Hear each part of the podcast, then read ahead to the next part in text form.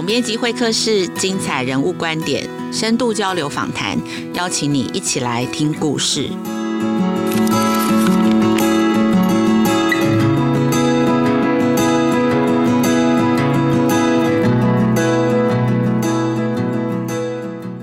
大家好，我是节目主持人陈雅慧。二月底哦，刚开学，在这个时间点呢，其实是很多私立学校啊，或是实验学校的招生季节哦。亲子天下刚刚出版了三月号杂志的封面故事，就是选校时代来了。我先整理一下几个数字哦，在未来的十年内哦，全台湾中小学的学生人数会持续减少两成哦。那学生人数越来越少。但是现在国中小的数目跟种类却是越来越多元，越来越不一样哦。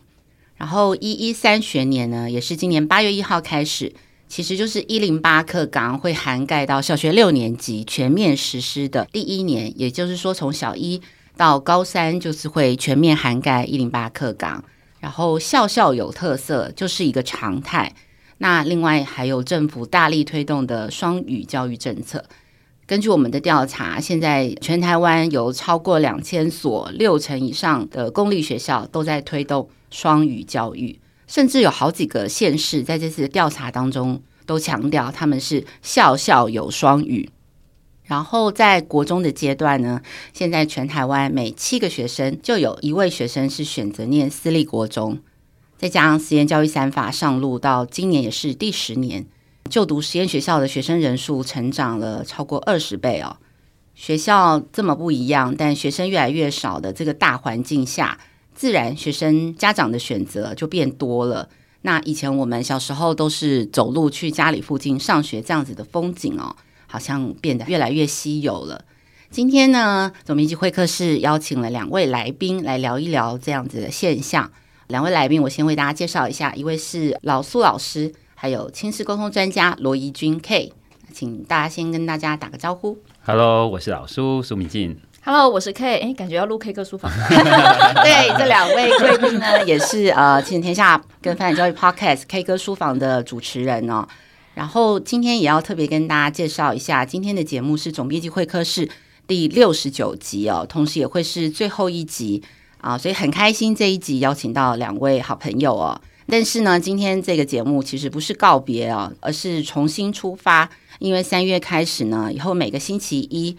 呃，这个节目会用新的节目名称，叫做“青师关键字”，跟大家在空中相会，会整合原本的总编辑会客室，还有教育笔记。每周一会跟大家分享，身为家长跟老师，你最需要知道的教育教养关键字。那还是会有我。跟亲子天下的总主笔冰静生担任主持人。好，那我先呃稍微介绍一下两位来宾哦。老苏老师呢是知名的作家，同时也是资深的国小老师。然后他有个女儿呢，小苏姑娘，大家若是是他的粉丝也很熟悉，已经念国中了。然后怡君呢是亲师沟通专家，同时也是经营青少年图书馆，同时也是亲子天下 Podcast 少年特有种的节目主持人。我想两位的身份呢、跟经历都对这个议题都会有很深刻的观察。好，第一个问题呢，你们自己观察是不是爸爸妈妈对于孩子念国中跟念国小的学校的选择有了更多的想象？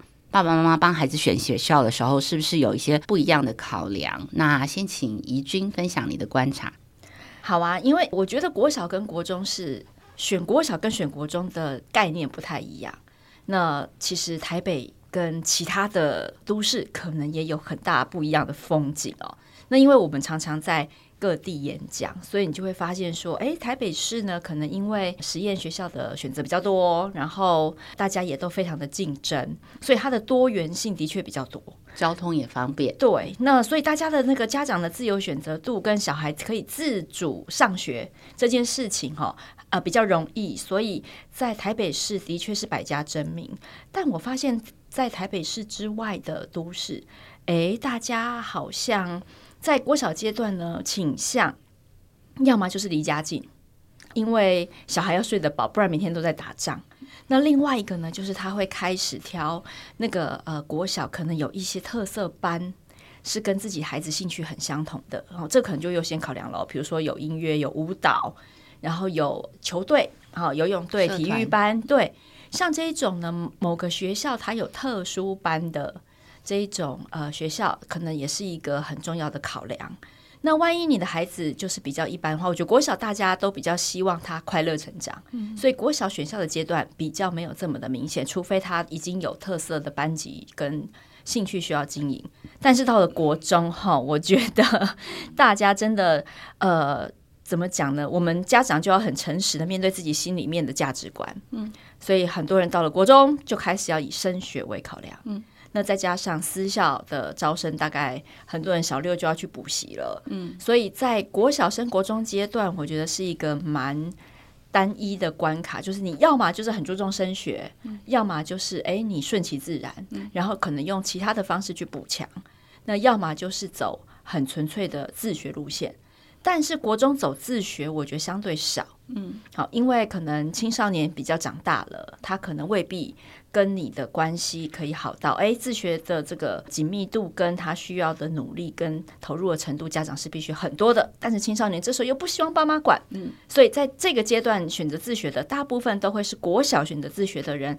的延续。好，那当然国小自学生也有很大的一部分。他最后还是会选择其他的升学路线。嗯，那我觉得大概是我的观察，就是都会区跟台北市跟其他的城市会有很大的不同。嗯，然后国小跟国中又是截然不同价值观的选择。嗯，大概是这样。嗯，因为以君比较是从家长的角度的观察，而且因为以君小孩子在念国中的时候还担任家长会会长，我记得你还分享过要去。代表学校去呃国小招生，对，所以其实学校所以要去招生，你要去诉说的时候，学校有没有一个点可以去沟通的，其实就很关键了。那老苏呢，从一个小学老师的角度，就这五年来，是不是真的？家长会很重视选择学校，因为在我们成长的阶段的话，其实几乎每个国中、国小长得差不多嘛，嗯，课程啊，然后功课表啊什么的差异不大。那现在是不是真的有这样子的一个变化？你刚刚说的那个，有的学校推双语嘛？那像台中有一些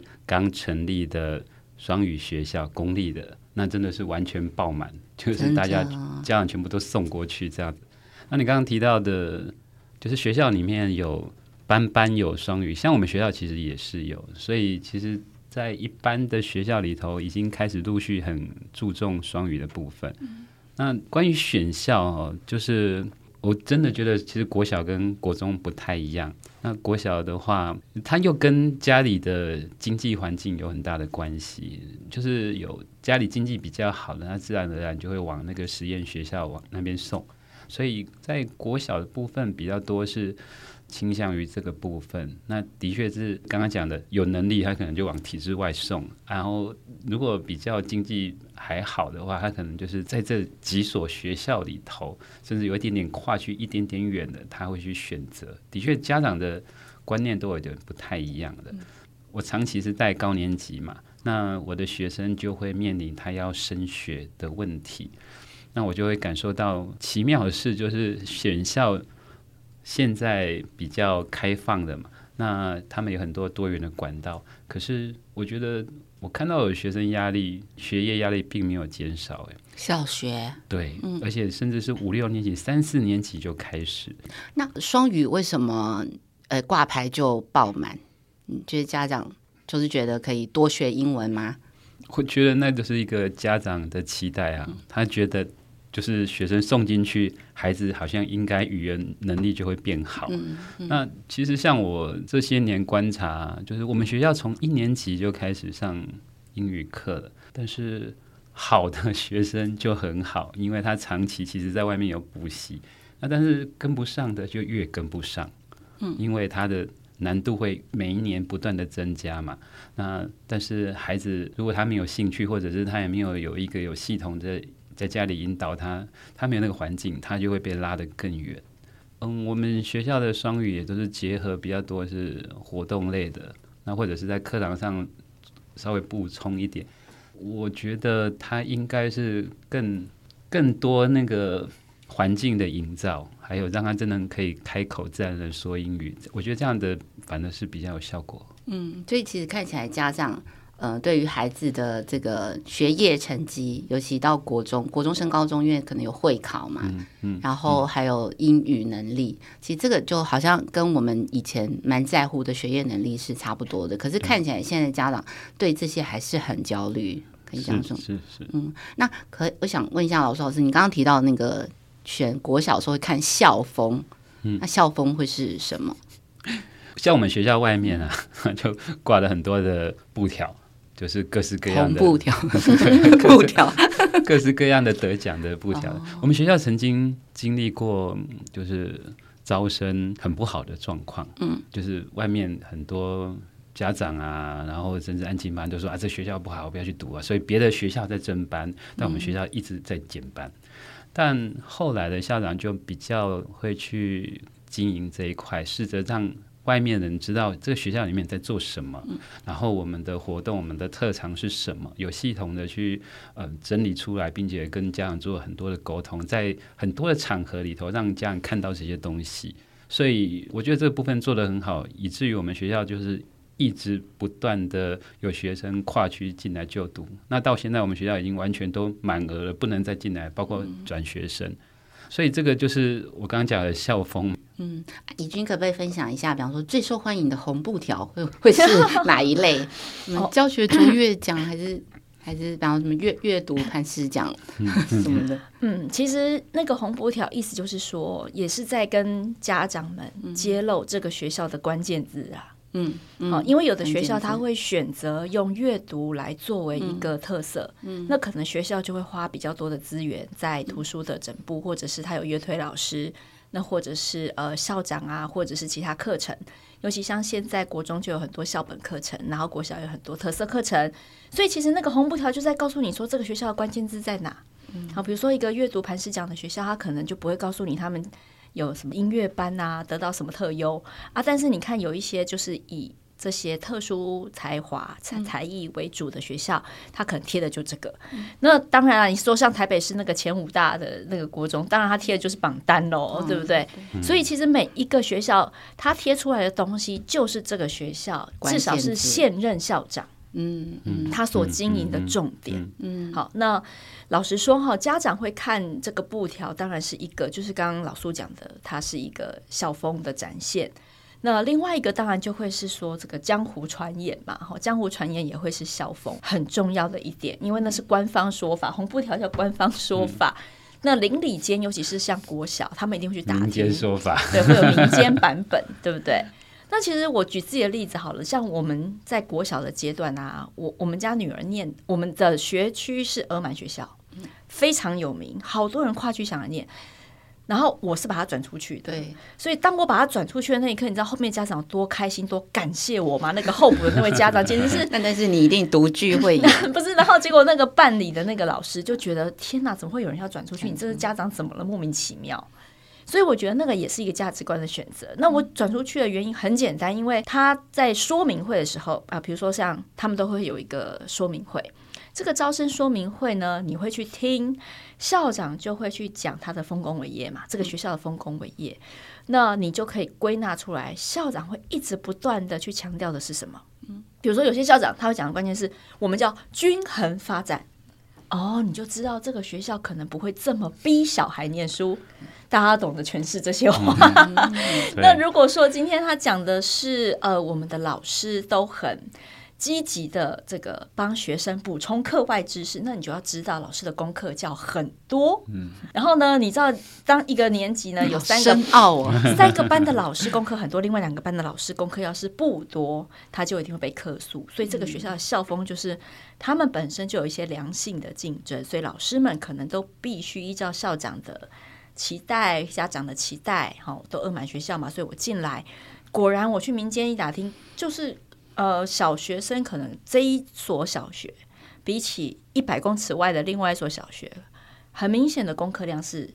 多的几率是比较大的，嗯，因为可能他看老师，但因为老师也在一个团体氛围里，他也不可能相差太多，好，所以这会是一个呃，我觉得讲校风就会有官方版本、民间版本，你就可以自己去考量。嗯，那在国小、国中阶段，其实大家评判的标准都差不多啦。嗯、但呃，我自己是觉得，在国中的部分，还有另外一个校风呢，很多其实每一任校长跟每一任的行政团队，他们营造出来的氛围都不太一样。嗯，然后所以我觉得最准的方式是什么呢？就是你站在校门口看一下。这个阶段，你孩子要接触到的同才团体，他们进出的样貌，然后这个远远的观察，哎，校长有没有在门口啊？他在做什么事啊？然后其他的团队怎么支援啊？那家长接送的状况，还有学生的气质，他们的互动，那才是真正的校风。我是这么，我是这么想的。没错，其实因为我们这次在做调查，我也看到一个趋势，就是很多小学的名字越来越长。呃，我看到还有。AI 天文，呃，双语国际实验学校，哦哦哦哦、好难呐、啊。然后还有三语哦，客语，然后华语跟英语三语实验学校，然后还有很多什么 SDGs，然后什么什么实验学校，就名字越来越长，其实就是关键字啦。对，那但是刚刚怡君其实提供了很多，就是除了看这些红布条关键字。那你实际上要去注意哪些细节是真正的这个，嗯、真正的显现落实在每日他们的生活当中，包括去看学生的样子，然后看学校老师的样子，或甚至可能有机会去听说明会，或是参加学校运动会这样子。对，那老师从老师的角色，就是除了比较抽象的校风跟红布条，我们还可以观察什么细节？不过我觉得好像学校的特色啊，我毕竟是在一个公立学校，比较大型的学校里头，所以我觉得小校反而比较容易去做出一些特色出来，因为人比较少嘛。那大学校的话，可能就会有招生跟家长的期待这样子。像我们大理，我们我在台中的大理，那早些年我们附近出了一个新学校，他们就很重视课业。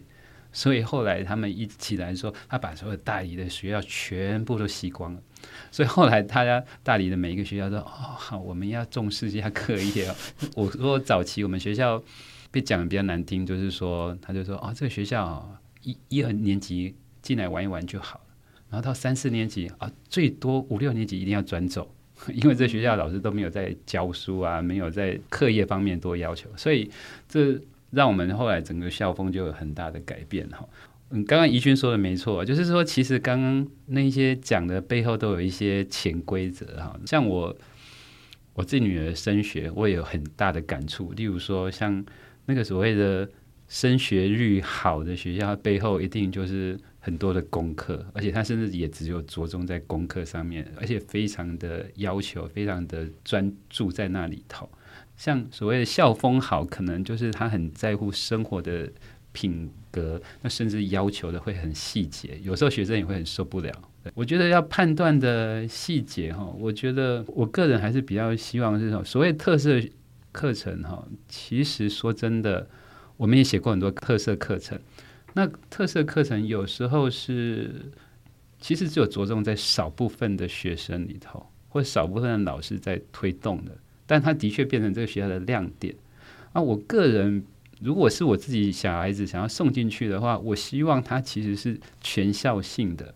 而且是长期性的，是有规划性的。我的孩子才有办法在这些的阶段一一个阶段一个阶段去养成他要学到的这些能力或者是一些品格的陶冶，而不是只有短时间一个课程就没有，或者是说只有少数部分。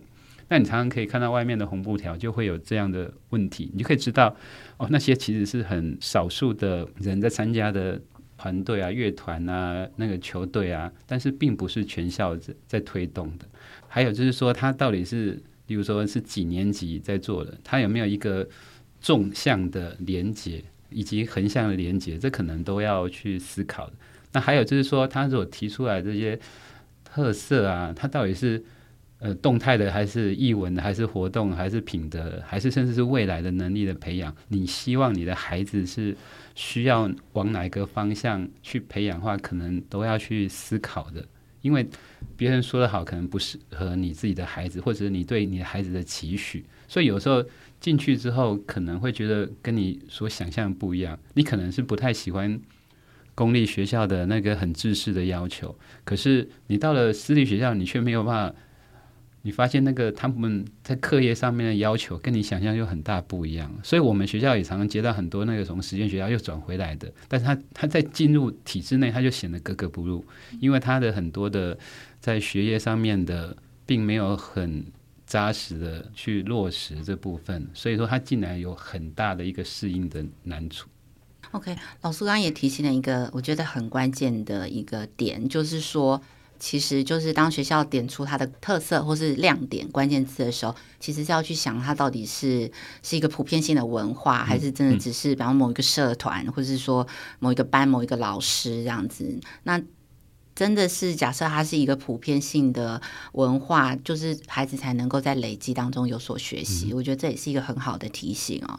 那最后，我想要请教一下两位，因为其实刚好两位的孩子都一个在高中，一个在国中，都进入青春期，所以我们其实现在回头再看当初帮孩子，不管是选校或是看别人在选校，其实现在心情都比较不一样。那现在的父母其实很多就是生一两个小孩，那现在选择又这么多，可能大家。都会觉得很焦虑。那像刚刚老苏也提到，比方有些孩子可能呃原本进呃实验，或是又回来，都会有一些适应上，或是担心会格格不入的问题。好像是不是？假设我们帮孩子选错了，是不是好像又耽误了孩子什么？那或者说没有办法选到一个好的学校，是不是我们也不够尽责？然后可不可以呃两位再回头看，可不可以给家长一些建议？到底在帮孩子选择学校的时候，我们哪些事情可以呃不用这么焦虑的看待，或者说其实除了选择学校之外，回到父母本身，我们就可以做一些事情，这样子。嗯，我觉得其实还有一个呃，应该是说选校最好的规则呢，就是让孩子自己加入选择的过程当中，好，让孩子加入选择学校的过程。那为什么这样讲呢？因为每个孩子他。对于环境的感受力，还有就是这是一所他要上六年、上三年的一个学校，他一定有他自己的观察。所以我觉得国小阶段，我一定会劝家长，你不用想太多，好，就是你就是去选一所离家很近的。然后呢，你你当然可以 shopping 啊，就是你可以去 window shopping 一下，好，去各个学校看一圈。好，那你可能会对某些学校感到心仪。或心动，那当然除了要观察老师刚刚讲的是不是那个特特色亮点是否可以全校的学生都受惠之外，还有另外一个重点是什么？是校长的任期。我觉得校长任期你要打听一下，因为有的时候哈，每一任校长他的重点、他的政策能不能延续？你为了他进来，结果他明年走了，甚至他还没到，他可能第六年他就走了。嗯，所以很多事情跟你想的会不一样。所以来说，哎，选校哈，你不要想太多，选的离家近。然后呢，去挑你心动的关键字。这个心动的关键字在国小阶段，我相信大部分的家长是有能力在课余时间帮孩子做补充或加强。如果他想要那个东西的话，好，但他不想要，其实你选了也没有用，因为他就算上了那个特色课程，他仍然觉得很无聊。我们碰过非常多进入实验学校或者是公办民营的特色学校，他进去之后呢，只有家长自己觉得很开心。然后学生觉得很痛苦，他觉得为什么我不能读一所离我家很近的学校就好了？其实早起对，而且那些特色课程对他来说他不感兴趣。嗯，那我自己也经历过啊。其实像我在台北市嘛，然后我那时候也是抽了很多实验小学。嗯、那你知道吗？就是我们家签运一直都还不错，但唯独实验小学哈，那个每抽都是候补七八十名。然后我就想说，哦，这可能是天意哦，因为我的孩子一直告诉我说，妈妈，我真的不想去那种要一直做报告的学校。他就说我宁可要考试。那这个时候你一定会觉得很压抑，想说，哎，怎样？你是被奴化的很彻底吗？所以你脱离不了考试？哎，不是，他喜欢规则，他喜欢安全感，嗯、他喜欢那种循序渐进的感觉，然后他不喜欢太混乱。太自由，他可能还没有办法适应那样子，所以跟每个人的个性又不太一样。那你看哦，哈，这个老天就顺了他的意，所以他就念了体制内的学校，他念得非常的开心。那我自己的经营的读书会里面，其实也有非常多从体制外转到体制内的。那他们的原因很简单，很多也是因为孩子的个性其实真的不喜欢体制外那样子的一个互动，所以让孩子参与学校的过程是很重要的。那至于到了国中阶段呢，我觉得我们家长就要非常非常的诚实，跟孩子一起去讨论关于升学的这件事情。因为如果你千方百计把他挤进了那个名校，不管他是私校还是公立学校，其实你的孩子如果在那么竞争环境，你的孩子如果在注重升学的学校里面，他是那个唯一的异类的话，他会感觉更加痛苦，他的痛苦是别人的十倍。那第二个事情是，你要知道哦，在那个学校里面，他错一题可能会倒退呃二十三十名吧，但是在一般的学校国中里面，可能他错。多错一题，不过就是影响个一两名，嗯，但是他在整体对孩子自信心的建立上面会有极大的不同，嗯，所以我们那时候在国中选择的时候呢，就是一样选择离家很近，然后校长讲的是均衡发展，所以他在这样子的学校，那自己选择做加强，自己想要，呃，你的课业想要怎么加强就怎么加强，学校不会有太多的干预。那事实证明，他的自信心。决定了他能够持续投入在学科学习的关键。嗯，好，那相对应他的同班同学到了知名的私校跟名校，也因为竞争太过激烈，稍有失误就往后退很多，嗯，所以反而让他在升学考试的时候呢，表现没有这么好。嗯，所以我觉得让孩子自己加入那个选校，选一所他所爱的。那才是最好的结果。嗯，怡君的提醒非常的关键哦，因为当我们当爸妈的选来选去，不就都为了孩子嘛？嗯，那而且其实这个时代就是一个选择太多的时代。其实从小开始去练习一下，去想一想为什么喜欢，为什么不喜欢，其实也是一个很重要的历程哦。那老苏老师，你的建议呢？哦，你刚刚说给焦虑的爸妈一些建议，其实包括我自己到现在都还是很焦虑的。因为孩子在长大，你对他的未来有很多的不确定嘛。嗯，你真的觉得好像这个时候没有多做什么，未来可能会，他会不知道怎么样这样子哈。那像我的孩子，后来他升到国中之后，就是选择一个我觉得校风比较好，离我学校也比较近，然后他也蛮重视各方面的发展跟学业上面的，那就进去了。不过我家的女儿比较特别，是她从小也没有补习，她全部都是自己来，然后也就是自己写，我帮她看一下，所以她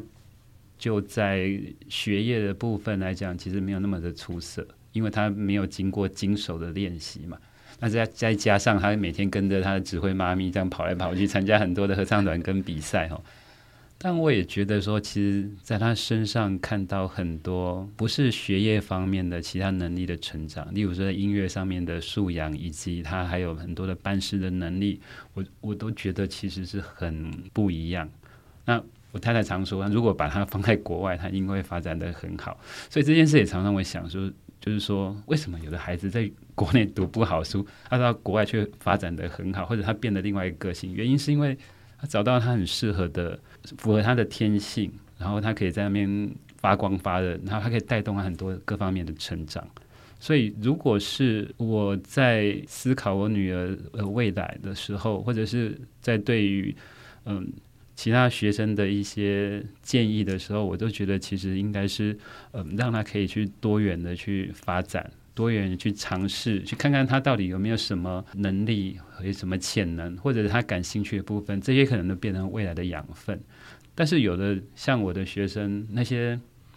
成绩比较好的，他就可能往四中去，或者是从往那个自由班去，他就在做一些很治愈方面的的冲刺跟加强。可是我觉得他们也受挫蛮大的，因为那个那个太难，然后太多。我看到其实很好很好的孩子，他有其他方面的能力，可是到那边的时候，他却只能做这件事情的时候，他会开始做，心里有很多的比较了。那但是他又没有办法表现得那么亮眼，他有很多的自责，这样，所以嗯，真的，我觉得有一个故事一直影响着我，就是动物学校，就是嗯，那个学校收了很多动物，但是每一个动物特长都不一样嘛，但是他们却要求一样的事情。啊，例如说大家都要学游泳，啊，但有的就很会游泳，有的就不会游泳，那兔子明明有很好的优势，但是它只能学游泳。所以我有时候都会想着这件事情，就是尽量可以给孩子更多不一样的选择跟机会去，去去培养他的能力，我觉得是重要的。我有个学妹，有一次她就打电话给我，她非常的焦虑，因为她小孩子她考上一个资优班，那这个资优班是小三就进去，那但是他又觉得他希望帮他的孩子。加强很多的能力，可是他又担心，而且又很远，所以他有很多很多的焦虑。他焦虑的好几个礼拜，他就没有办法睡觉，所以他只能打电话跟我讨论。那我就跟他说，真的要看孩子的个性了。有的孩子就像怡俊的女儿一样，他喜欢这种，那就去；啊，如果他不喜欢，大不了就转学出来。那选校的另外意义就是，其实他接下来有更多的选择性。啊，不喜欢我们就离开，去换一个。如果他这个家庭本身就有很多的选择的机会，他其实再出来再到一个更适合环境，其实也是可以的。OK，好，非常谢谢老苏这么诚实的跟我们分享，连他都会很焦虑，就是孩子怎么选择学校哦。还有没有什么想要补充的？那就先请怡君。我想补充的事情是说，呃，其实有关选校这个议题呀、啊，我觉得我曾经写过一篇文章，叫做“其实你没有多少选择”。就是其实你真的能选择，你以为你有选择，但其实你是在你的经济，然后你的交通，然后还有你有没有抽中，你有没有排中，你觉得你好像在选，但事实上呢，都是孩子自己的缘分。那最忌讳的是什么呢？最忌讳的是选校变成了家长期待的理由。比如说我今天哇，千里迢迢送你到这里，然后或是我花了额外的成本到这里，所以你会预期他有不一样的表现。但往往这一种选校的自然预期心态，反而是造成亲子冲突跟孩子额外的压力。所以我觉得，在选校，不管你怎么选，哎，其实放轻松，孩子都有他自己的缘分。他就算今天没有进到这个班，他会有其他很好的机遇在等着他。所以，真的要给孩子选的是一所可以让他身心比较均衡，然后眼神发亮。至少不会害怕去上学的那一所学校。那要记得，就算你特别选了一所学校，也不要因此加码你的期待，那反而会适得其反。老苏好像也有话想说。我自己在上课的时候啊，其实我很希望给他们一些很多的活动，很多的能力的培养，胜于那个纸笔测验的经手。但我觉得，依照我的我所处的学区啊，我还是一直被。这样的一个学业成绩所一直捆绑着，例如说，这跟我们的共同命题是有关系的。我们是属于大学校，我们都要一起共同命题嘛。嗯、所以说，别班的老师出了考卷，我我看到其实会有点吓一跳，哇，这么难，嗯、哇，这是这么的细，嗯、所以我就必须要花更多的时间去帮他们，嗯、呃，补充很多东西，或者是经手某些东西，嗯、否则他们没有办法在一个这么难的考卷里面可以拥有一些自信心嘛。嗯所以整个其实校风都一直是往着那个方向，我的家长都会来问我的名次或者是平均这样子。那如果说这个东西你其实上课特色再精彩，如果你又回到了最后又回到一个知彼测验，而且是一个共同命题的部分，其实这东西就是没有办法松绑。嗯，他还是你玩的再开心，最后你又回到一个最自私的。对，那一样啊，你国中升高中那。最后，家长还是看的你到底考上了多少的明星学校，嗯、他没有在看你其他学生到底去哪里嘛。嗯、所以这个东西，如果你我们一直没有办法把这个东西松绑开来之后，嗯、你学校里面其实再有特色，到最后到可能国三他又收起来，对、嗯，因为他不敢了，因为他最后还是家长还是看，因为少子化接下来他就会影响到是升学，少子化影响到就是招生的问题嘛。嗯嗯、那你没有这些东西。展现出来，家长就是不放心把小孩子送过来嘛，所以他最后他还是又回到同样的那样的问题的里头去。嗯，对，这可能是我们大家要有一个共识，可以把这东西至少再松绑开来。那今天非常开心哦，今天总编辑会客室最后一集哦的录音是邀请了老苏老师跟怡君两位好朋友，那请呃两位就跟大家说拜拜喽。